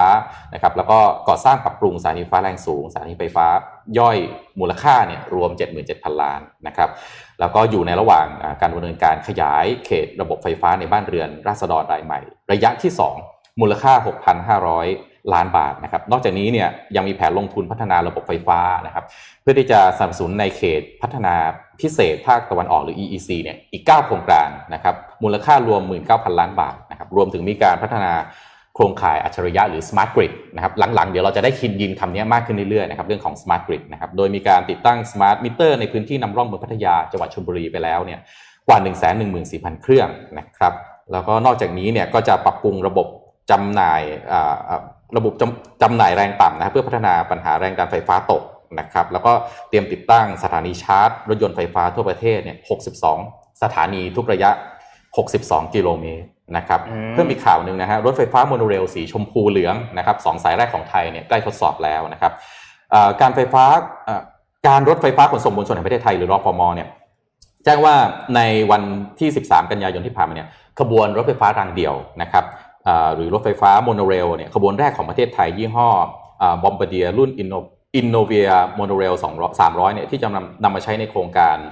รถไฟฟ้าสายสีชมพูช่วงแครายมินบุรีนะครับคนอยู่แถวแครายมินบุรีเนี่ย ใกล้จะได้ใช้ประโยชน์แล้วนะฮะโดยจะเป็นสายสีเหลืองช่วงลาดพร้าวสำโรงนะครับจะลงเรือจากประเทศจีนเนี่ยเพื่อขนส่งมาถึงประเทศไทยนะครับใช้เวลาเดินทางประมาณ 2 สัปดาห์นะครับแล้วก็หลังจากวันที่ 13 กันยานี่เนี่ยจะทยอยส่งมอบรถอย่างต่อเนื่องทุกเดือนนะครับคาดว่าจะส่งมอบครบทั้งหมดต้นปี 65 นะครับ แบ่งเป็นสายสีชมพู 42 ขบวนนะฮะ สีเหลือง 30 ขบวน รวม 72 ขบวน นะครับ ทั้งหมด 288 ตู้ นะครับ นอกจากนี้เนี่ยรฟมยังแจ้งถึงความคืบหน้าในการก่อสร้างรถไฟฟ้าสายสีชมพู ช่วงแครายมีนบุรีนะฮะระยะทาง 34.5 กิโลเมตร แล้วก็สายสีเหลืองนะฮะช่วงลาดพร้าวสำโรงอีก 30 กิโลเมตรเนี่ยว่าอยู่ว่ามีความคืบหน้าทั้งสองสายในประมาณ 60%แล้วนะครับสีเหลืองเนี่ยคาดว่าจะเปิดบริการในปี 65 นะครับแล้วก็จะดำเนินการสายสีชมพูต่อไปนะครับสุดท้ายผมฝากอีกอันหนึ่งก็คือ การท่าเรือแห่งประเทศไทยนะครับ เปิดเผยความคืบหน้าโครงการพัฒนาท่าเรือแหลมฉบังนะครับ ระยะที่ 3 ซึ่งขณะนี้เนี่ยได้มีการเปิดประกวดราคานะฮะจัดหาเอกชนเริ่มงานก่อสร้างแล้วนะครับ โดยในส่วนที่การท่าเรือรับผิดชอบเนี่ยก็คืองานก่อสร้างทางทะเล แล้วก็งานโครงสร้างพื้นฐานต่างๆนะครับปัจจุบันก็มีการลงนามสัญญาจ้างเหมาก่อสร้างโครงการพัฒนาเพื่อเรือทันฉบังระยะที่ 3 ส่วนที่ 1 ไปแล้วนะครับส่วนการจ้างเหมาโครงการก่อสร้างพัฒนาท่าเรือแหลมฉบังระยะที่3เนี่ยก็วงเงิน 6,500 ล้านบาท ขณะนี้ยกเลิกการประกวดราคาอยู่นะครับหลังจากที่ประกาศไปเมื่อเดือนพฤษภาคมที่ผ่านมา เนื่องจากว่าต้องไปปรับปรุงเรื่องของราคาแล้วก็ปัจจัยต่างๆ ให้สอดคล้องแบบนี้นะครับก็อัปเดตนะครับเรื่องของโครงสร้างพื้นฐานของประเทศ ซึ่งหลังจากนี้ไปผมคิดว่า government spending เนี่ยจะเป็นอัตราเร่งหลัก นะครับในการที่จะกระตุ้นเศรษฐกิจของประเทศเรา แน่นอนอะมันดีในการที่พัฒนาโครงสร้างพื้นฐาน เพราะว่าต้องต้องเข้าใจอย่างหนึ่งว่าการพัฒนาที่กระจุกตัวอยู่ในกรุงเทพอย่างเดียวเนี่ยมันไม่ได้ทำให้ประเทศพัฒนาได้ได้อย่างก้าวกระโดดเห็นด้วยค่ะปัจจุบันนี้ถ้าไปดูผมยกตัวอย่างอย่างนนทบุรีเนี่ยถ้าแบ่งภาคตะวันเอาเอาแม่น้ำเจ้าพระยาอยู่ตรงกลางนะตะวันออกกับตะวันตกของนนทบุรีเนี่ยเหมือนเรียกว่าการเข้าถึงสาธารณูป โภคพื้นฐานเนี่ยต่างกันมากนะคนที่อยู่ฝั่งตะวันออกยังสามารถขึ้นรถไฟฟ้าได้ แต่ฝั่งตะวันตกยังมีท้องนาอยู่เลยนะครับยังมีคนอยู่ในซอยที่กว่าจะออกมานอกซอยได้ต้องนั่งรถเกือบครึ่งชั่วโมงเนี่ยนะเพราะฉะนั้นเนี่ยการการพัฒนาโครงสร้างพื้นฐานเนี่ยเป็นสิ่งที่เรามองข้ามไม่ได้และจริงใกล้ตัวเรามากๆใกล้ตัวเราที่สุดเลย ว่าการลงทุนพัฒนาอะไรพวกนี้เนี่ย ถ้าไปไม่ตรงประเด็นไปไม่ตรงจุด ไม่เกิดการพัฒนาไม่เกิดประโยชน์ด้วยนะครับ โอเคต้นขอเล่าเรื่อง Fortnite กับ Apple นิดนึงนะครับครับคือเรื่องนี้มันเป็นมหากราบมาสักพักหนึ่งแล้วนะครับเดี๋ยวเล่าเล่าภาพรวมให้ฟังแล้วก็เดี๋ยวเดี๋ยวเมื่อวานนนเกินมาแล้วอ่าเมื่อวานเกินมาแล้วเดี๋ยวอัปเดตล่าสุดให้ฟังด้วยนะครับคือเรื่องนี้เนี่ยมันต้องย้อนไปตั้งแต่แรกเลยของ Apple คือ Apple เนี่ยเขามี App Store ใช่ไหมครับมีแอปพลิเคชันเต็มไปหมด ซึ่งการที่เขามีแอปพลิเคชันเยอะ ๆ แบบนี้เนี่ยมันก็มีสาเหตุหนึ่งก็คือเขาเนี่ย การที่เขาเปิดให้มีคนมามี developer มาพัฒนาแอปพลิเคชันเยอะๆเนี่ยตัวเขาเองเนี่ยก็ไม่ต้องเหนื่อยที่พัฒนาแอปคนเดียว เพราะฉะนั้นพอมี developer เยอะๆเนี่ยมันก็ส่งผลให้การเข้าถึงของ Apple ในสำหรับตัวฮาร์ดแวร์มันก็กว้างมากขึ้น เพราะว่าคนก็เฮ้ยซื้อซื้อฮาร์ดแวร์ Apple มาใช้แอปได้เยอะมากเล่นอะไรก็ได้ใช่ไหมครับทีนี้ประเด็นเป็นอย่างนี้การที่ Apple ทำแบบนี้เนี่ยมันก็เหมือนกับว่าตัวเขาเนี่ยเป็นแพลตฟอร์มตรงกลาง ใช่ไหมครับ เป็นงานกระจายให้ผู้ใช้ เพราะฉะนั้น Developer เองเนี่ยพอพัฒนาแอป เอาแอปเข้ามาใส่ในตัวของ App Store เนี่ย มันก็ต้องมีค่าใช้จ่ายกันนิดนึง เพราะว่าเหมือนเขาก็จะหักส่วนแบ่งไปเหมือนหัก GP นั่นแหละ หักส่วนแบ่งไป ซึ่งแอปแอปเปิลเนี่ยคิดเงิน 30%นะครับ เป็นค่าเหมือนเป็นค่าคอมมิชชั่นนะครับ ทีนี้ไอ้ตัว 30%นี้เนี่ยมันก็มีปัญหานิดนึง มันมาตั้งแต่ช่วงแรก ๆ แล้ว 30%ในยุคตอนก่อนหน้านี้กับ 30%ตอนนี้เนี่ยมันก็เกิดคำถามว่า 30%เนี่ยเป็นตัวเลขที่เหมาะสมหรือยังนะครับทีนี้ไอ้มหากาบกับ Epic Game ซึ่งเป็นตัวที่มีเกมที่มีชื่อเสียงมากๆ แล้วก็มีคนเล่นเยอะมากๆมีโอ้โห active user เป็นหลักร้อยล้านนะครับคือเกม Fortnite ที่อยู่ใน Epic Game นะครับปัญหามันเกิดขึ้นมาอย่างนี้ครับ ปกติแล้วเนี่ยเกมอันนี้เนี่ยมันดาวน์โหลดฟรีอยู่แล้วจาก App Store ใช่ไหมครับแต่ว่ามันจะมี in app purchase ที่แบบซื้อไอเทมในเกมซื้อนู่นซื้อนี่ใช่ไหมทุกคนน่าจะเคยเล่นเกมโทรศัพท์กันอยู่แล้ว เกมโทรศัพท์เนี่ยเวลาเราซื้อสมมุติเราซื้อซื้อทองในเกมเนี่ยเราสมมุติเราจ่ายเงิน 100 บาทเนี่ยเราก็จ่ายเงิน 100 บาท เพื่อแลกเงินหนึ่งสมมติว่า100 ทองในเกมใช่ไหมครับแต่ไอ้เงิน 100 บาทที่เราจ่ายไปเนี่ยมันไม่ได้เข้า developer ทั้ง 100 แล้วก็ไม่ได้เข้า Apple ทั้ง 100 มันแบ่งเป็น 70 กับ 30 คือ developer ได้ 70 แล้วก็ทาง Apple เนี่ยได้ 30 ใช่ไหมครับซึ่งคนที่เป็น user อย่างเราเนี่ยก็อาจจะส่วนใหญ่แล้วกันมันใช้คำว่าส่วนใหญ่อาจจะไม่ได้สนใจบ้างเพราะว่าเราก็จ่าย 100 เพื่อได้เงิน 100 ทองได้ 100 ทองในเกมมา แต่ตัวเงินอันนี้เนี่ยพอมันถูกพูดถึงขึ้นมาว่าเฮ้ย Apple คุณหักไป 30%เลยเหรอ ตัว Epic Game เนี่ยซึ่งซึ่งทำเกม Fortnite นะครับเขาเลยทำ direct payment ขึ้นมา direct payment อันนี้เนี่ยมันคือการจ่ายเงินตรงให้กับทาง Epic Game เลย Epic Game ก็จะได้รับเงิน 100%เลยนะครับทีนี้ปัญหามันเกิดขึ้นมาอย่างนี้ ถ้าสมมุติว่าจ่ายเงิน 100 ได้ 100 ทอง กับจ่ายเงิน1 100ได้100 ทองผ่าน Apple กับ 100 ได้ 100 ทองผ่านทางของ direct payment ของ Epic Game เนี่ยมันก็โอเคใช่ไหมสำหรับ user ก็อาจจะไม่รู้สึกเฉยๆจ่ายทางไหนก็ได้ เพราะว่าตัวเขาเองได้ผลประโยชน์เท่ากัน แต่ Fortnite เอามาบอกว่าถ้าคุณจ่าย direct payment เนี่ยคุณจ่ายน้อยกว่า ได้เยอะกว่าอ่า มันเลยเกิดเป็นปัญหาขึ้นมาทีนี้ เรากลับมาดูที่ policy ของ Apple กันนิดนึง policy ของ Apple เนี่ยบอกว่าถ้าคุณต้องการที่จะเข้าไปอยู่ใน App Store ไม่ว่าจะอะไรก็ตามเนี่ยคุณต้องมีการหัก 30%ให้ เพราะเหมือนเป็นค่าบำรุงนั่นแหละ เพราะว่าการที่จะเอาแอปเข้าไปใน App Store ได้เนี่ยมันไม่ได้ง่ายนะ ถ้าใครก็ตามที่เป็น developer จะรู้ว่า กว่าแอปจะเข้าไปในแอปมันยากมากเพราะว่า Apple เนี่ยเขามีการตรวจโค้ดทุกอย่างละเอียดมากๆ ใช้เวลานานมากๆ สาเหตุหนึ่งก็เพราะว่าเรื่อง Apple เนี่ยให้ความกังวลเกี่ยวกับเรื่องของให้ความสำคัญเกี่ยวกับเรื่องของความปลอดภัยของข้อมูลเยอะมากๆเราจะเห็นว่าไม่ค่อยมีข่าวไหนเลยที่ไม่ค่อยมีแทบจะไม่มีเลยมั้งสำหรับข้อมูล เช่นข้อมูลผู้ใช้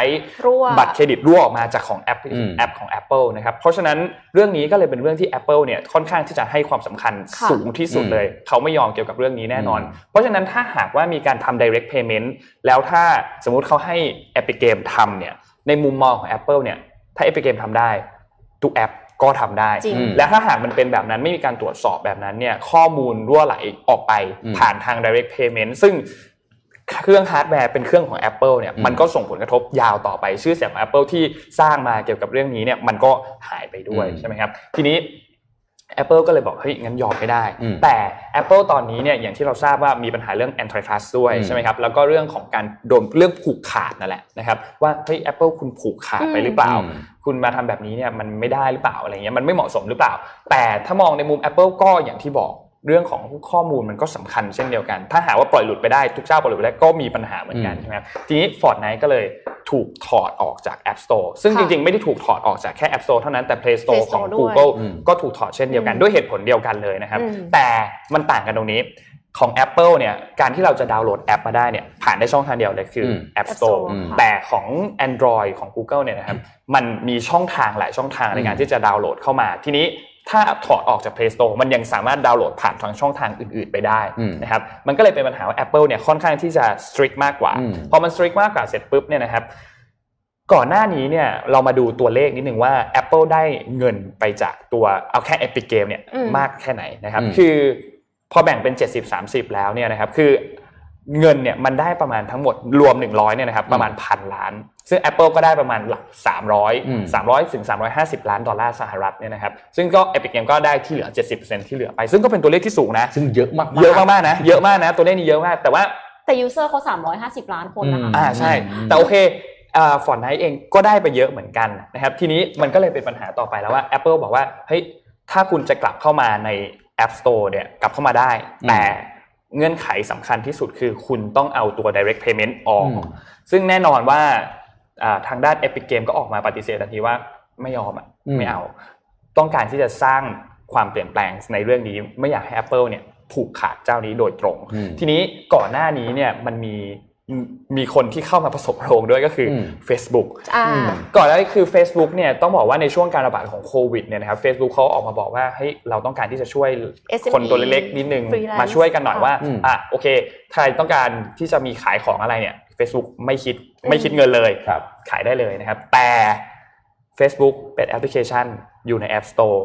Apple ก็เลยบอกว่าถ้ามีการจ่ายเงินผ่านทาง App Store เมื่อไหร่ก็ตาม 30%นะ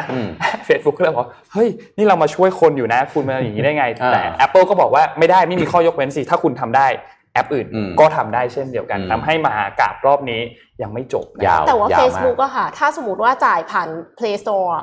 ไม่มีปัญหานะ ใช่ถ้าสายผ่านเพลโซเนี่ยจะได้ร้อยเปอร์เซ็นต์อ่าใช่ไอไอไอโดยเฉพาะไออย่างอย่างอย่างส่งดาวช่วงแรก ๆ เนี่ย ซื้อดาวผ่านทางแอปใน App Store ผ่านทางพูดง่ายๆซื้อดาวผ่านทาง iPhone กับซื้อดาวในคอมพิวเตอร์เนี่ยในคอมพิวเตอร์ถูกกว่านะอ่าเพราะว่าเหมือนไม่ไม่ผ่าน 30%ในช่วงแรกเป็นเหมือนหนูไม่แน่ใจว่าตอนนี้เป็นยังไงนะครับ แต่ว่านั่นแหละมันก็เป็นปัญหาเรื่องนี้นะครับเพราะฉะนั้นเรื่องนี้น่าติดตามมากว่าเขาจะเอายังไงกันต่อ นนคิดว่าการเอาตัวเลข 30 กลับขึ้นมาพูดคุยกันอีกครั้งหนึ่งว่า 30%เหมาะสมมากน้อยแค่ไหนเราต้องมาคุยกันดูกันอีกทีหนึ่งว่าสำหรับยุคตอนนี้เนี่ยมันเป็นมาเป็นมันมันจะเหมาะกับยุคสมัยมากแค่ไหน เพราะว่า 30%มีมานานแล้วนะสำหรับตัว Apple นะครับ Epic Game กล้าทำแบบนี้ก็ต้องแปลว่าเขาต้องมั่นใจในฐาน user เขาถูกต้องถึงกล้างัดอ่าใช่ เพราะว่าการที่เขาออกมาทำแบบนี้เนี่ยแล้วก็ออกมาบอกว่าเฮ้ย ถ้าคุณจ่ายใน payment คุณจ่ายถูกกว่าเนี่ยมันเป็นการในแง่หนึ่งโอเค มันชัดเจนเลยในด้านตัวเลขว่า user จ่ายน้อยกว่าได้เยอะกว่าใช่ไหมครับแต่อีกด้านหนึ่งในด้านจิตวิทยาเนี่ยมันเป็นการดึงคนที่เป็น user เนี่ยเข้าไปเป็นฝ่ายเดียวกับ Fortnite ด้วยเข้าไปเป็นฝ่ายเดียวกับ Epic Game ด้วยเพราะว่าเราก็จะรู้สึกว่าเฮ้ยแอปเปิลคุณเอาเปรียบแบบเกมของเราอะแบบเราเราเราเป็นแฟนคลับเกมนี้อะไรเงี้ยคุณเอาเปรียบเกมของเราหรือเปล่า เพราะฉะนั้นศึกนี้เนี่ยน่าสนใจมากน่าสนใจมาก แล้วไซส์ของบริษัท มูลค่าสูงที่สุดอย่าง Apple กับไซส์ของ Fortnite มันต่างกันเยอะมากนะ นี่คือการแบบ โอ้โห ตียักษ์ที่แท้จริงเลยนะครับแต่ Epic Game ก็คือตอนนี้เป็นบริษัทเกมที่ใหญ่ที่สุดรองจาก Tencent ใหญ่มากๆ ถ้าไปดูมูลค่าบริษัทเขาเนี่ยติดโอ้โห top แบบของโลกอะ ก็ต้องกล้างัดต้องมั่นใจศึกนี้ศึกนี้สนุกครับบอกเลยว่าว่าเดี๋ยวถ้ามีอัปเดตอะไรเดี๋ยวเราจะมาเล่าให้ฟังอาจจะมีคนอื่นมาร่วมแจมอีกเยอะ เพราะว่าคนที่เดือดร้อนเพราะ App Store น่าจะมีเยอะอ่าใช่อาจจะมีค่ายเกมอื่นๆเข้ามาด้วย หรืออีกมุมหนึ่งค่ายเกมอาจจะบอกว่าเฮ้ยคนอื่นเขาทำกันได้ทำไม Epic Game คุณดีไม่ดีรวมตัวแยกกันไปตั้งอีกลีกหรือเปล่าเพราะนั้นเรื่องน่าสนใจน่าสนใจน่าสนใจน่าติดตามเดี๋ยวผมมีแกจิตมาแจกเดี๋ยวปิดท้ายแล้วกันนะด้วยแกจิตวันละตัวก่อนจะไปแจกแก ก่อนจะไปถึงเรื่องแกจิตแจกแกจิตก่อนเอามาแจกนะครับมี USB hub แบบ fast charge มี FE chip ข้างในนะครับชาร์จแบบเร็วกับตัวหูฟังนะฮะของ Anitech ก็ถามมาเลยเดียวเอาเอางี้เมื่อกี้เนี่ยที่ทีมสหรัฐกระโดดเนี่ยไอ้โดมินิกโมเชียนูเนี่ยครับต้องโดดได้กี่คะแนนถึงจะได้เหรียญทองอ่าผมพูดไปนะอะตอบกันเข้ามาแล้วกันก็สุ่มแจกนะสองรางวัลนะครับอะผมปิดท้ายด้วยแกจิตวันละตัวนะครับ H5 ขอรูป H5 หน่อยนะครับ อะซื้อกันไปได้นะครับแกจิตนี้นะครับโอ้โหแกจิตใหญ่มากค่ะวินฟาสนะครับซึ่งเป็นยี่ห้อรถยนต์ของเวียดนามนะครับซึ่ง VinFast เนี่ยเป็นบริษัทของเครือ Vingroup นะฮะถ้าใครไปเวียดนามจะต้องรู้จักเครือนี้เนาะเพราะว่าเป็นมหาเศรษฐีอันดับหนึ่งของของเวียดนามนะครับ Vingroup เนี่ยถ้าไปคุยคนเวียดนามก็จะเรียกว่า Vincom Vincom นะครับ Vincom เนี่ยเป็น conglomerate นะครับเป็นบริษัทที่ทำธุรกิจหลายด้านนะครับ โดยปัจจุบันเนี่ยเจ้าของก็คือเป็นมหาเศรษฐีอันดับหนึ่งของเวียดนาม ชื่อนายฝ่ามเญิ้ตเวืองนะครับออกรถโมเดลใหม่ฮะเป็น SUV แบบ Luxury นะครับชื่อรุ่น WinFast President นะครับเน้นสู้ศึกตลาดโลกเทียบชั้นกับ Lexus และก็ Benz นะครับราคานะครับ46,000 ล้านเวียดนามดองแปลไม่ออกว่ามันกี่บาทฟังเยอะมากเลยค่ะถ้าเป็นสหรัฐดอลลาร์ก็คือ 200,000 เหรียญสหรัฐ นะครับราคาเรียกว่าไม่ธรรมดานะครับ เป็นรถแบบเจ็ดที่นั่งนะฮะมีอุปกรณ์หรูหราเช่นพวกเบาะนวดเบาะอุ่นนะครับ 420 แรงม้านะครับ เครื่อง V8 นะครับ อัตราเร่ง 0 ถึง 100กิโลเมตรต่อชั่วโมงเนี่ยใน 6.8 วินาทีนะครับความความเร็วสูงสุด 300 กิโลเมตรต่อชั่วโมง ผลิตแค่ 500 คัน เฉพาะในเวียดนามร้อยคนแรกครับ ได้รับส่วนลด 17%ไปซื้อได้นะครับ ติดนิดเดียวนะฮะ ไม่มีจอทีวี ไม่มีเครื่องเสียงไฮเอ็นแบบโบสแบบ เอ่อ B&O เนี่ยไม่มีนะครับ ก็วินฟ้าสเนี่ยออกรถโมเดลแรกเนี่ยมาเมื่อกรกฎาคมปีที่แล้วนะครับ ปีนี้ไตรมาสแรกเนี่ยขายรถไปทั้งหมด 5,124 คัน เป็นอันดับ 5 ใน Market Share ในเวียดนามนะฮะตามหลังอันดับหนึ่งอย่างคุณไดนะครับโตโยต้าเกียร์แล้วก็ Honda นะครับแกจิตวันละตัวนะครับไปซื้อกันได้ถ้าใครไปเวียดนามตอนนี้ ก็ถ้าซื้อแล้วใช้ดียังไง ก็มาบอกกันด้วย แชร์กันด้วยนะครับโอเค วันนี้ครบถ้วนเนาะค่ะอ๋อแปดเอ้ยนนโมท์งขอมีอันนึงฮะนิดเดียวเป็นโอเคข่าวเกี่ยวกับเรื่องของซีรีส์ทุกคนนนท์คิดว่าน่าจะเป็นซีรีส์เรื่องหนึ่งที่ทุกคนชอบนะครับซึ่งนนท์ชอบมากคือ The Walking Dead อืม The Walking Dead เนี่ยเขาออกมาประกาศเมื่อวานนี้นะครับ AMC ซึ่งเป็นค่ายเนี่ยนะครับเขาออกมาบอกว่า Walking Dead จะจบที่ซีซั่น11 นะครับ คือซีซั่นตอนนี้คือซีซั่น10 นะครับ แล้วก็ครับอ่าหยุดฉายไปเพราะว่าติดโควิดคือมันเหลือตอนเดียวละ เหลือตอนสุดท้ายแล้วนะครับสำหรับซีซั่นที่ 10 นะครับ แล้วเขากำลังที่จะฉายเนี่ยในเดือนตุลาคมนะครับ แล้วก็ season finale เนี่ยก็คือซีซั่น11 นะครับ จะฉายในปี 2021 ถึงปี 2022 ซึ่งซีซั่นนี้เนี่ยจะมี 24 ตอนอืมเป็นซีเป็นซีซั่นสุดท้ายนะครับสำหรับใครที่ติดตาม Walking Dead ก็ รอดูได้เลยนะครับนนท์ชอบมากนนท์ชอบ Walking Dead มากก็เลยขอแทรกข่าวนี้เป็นดีข่าวครับปิดท้ายนิดนึงนะฮะโอเค วันนี้น่าจะครบถ้วนนะครับ ขอบคุณ SCB แล้วก็ข้อมูลดีๆ จากทีม Wealth Advisory ด้วยนะครับ แล้วก็ SCB EIC แล้วก็ CIO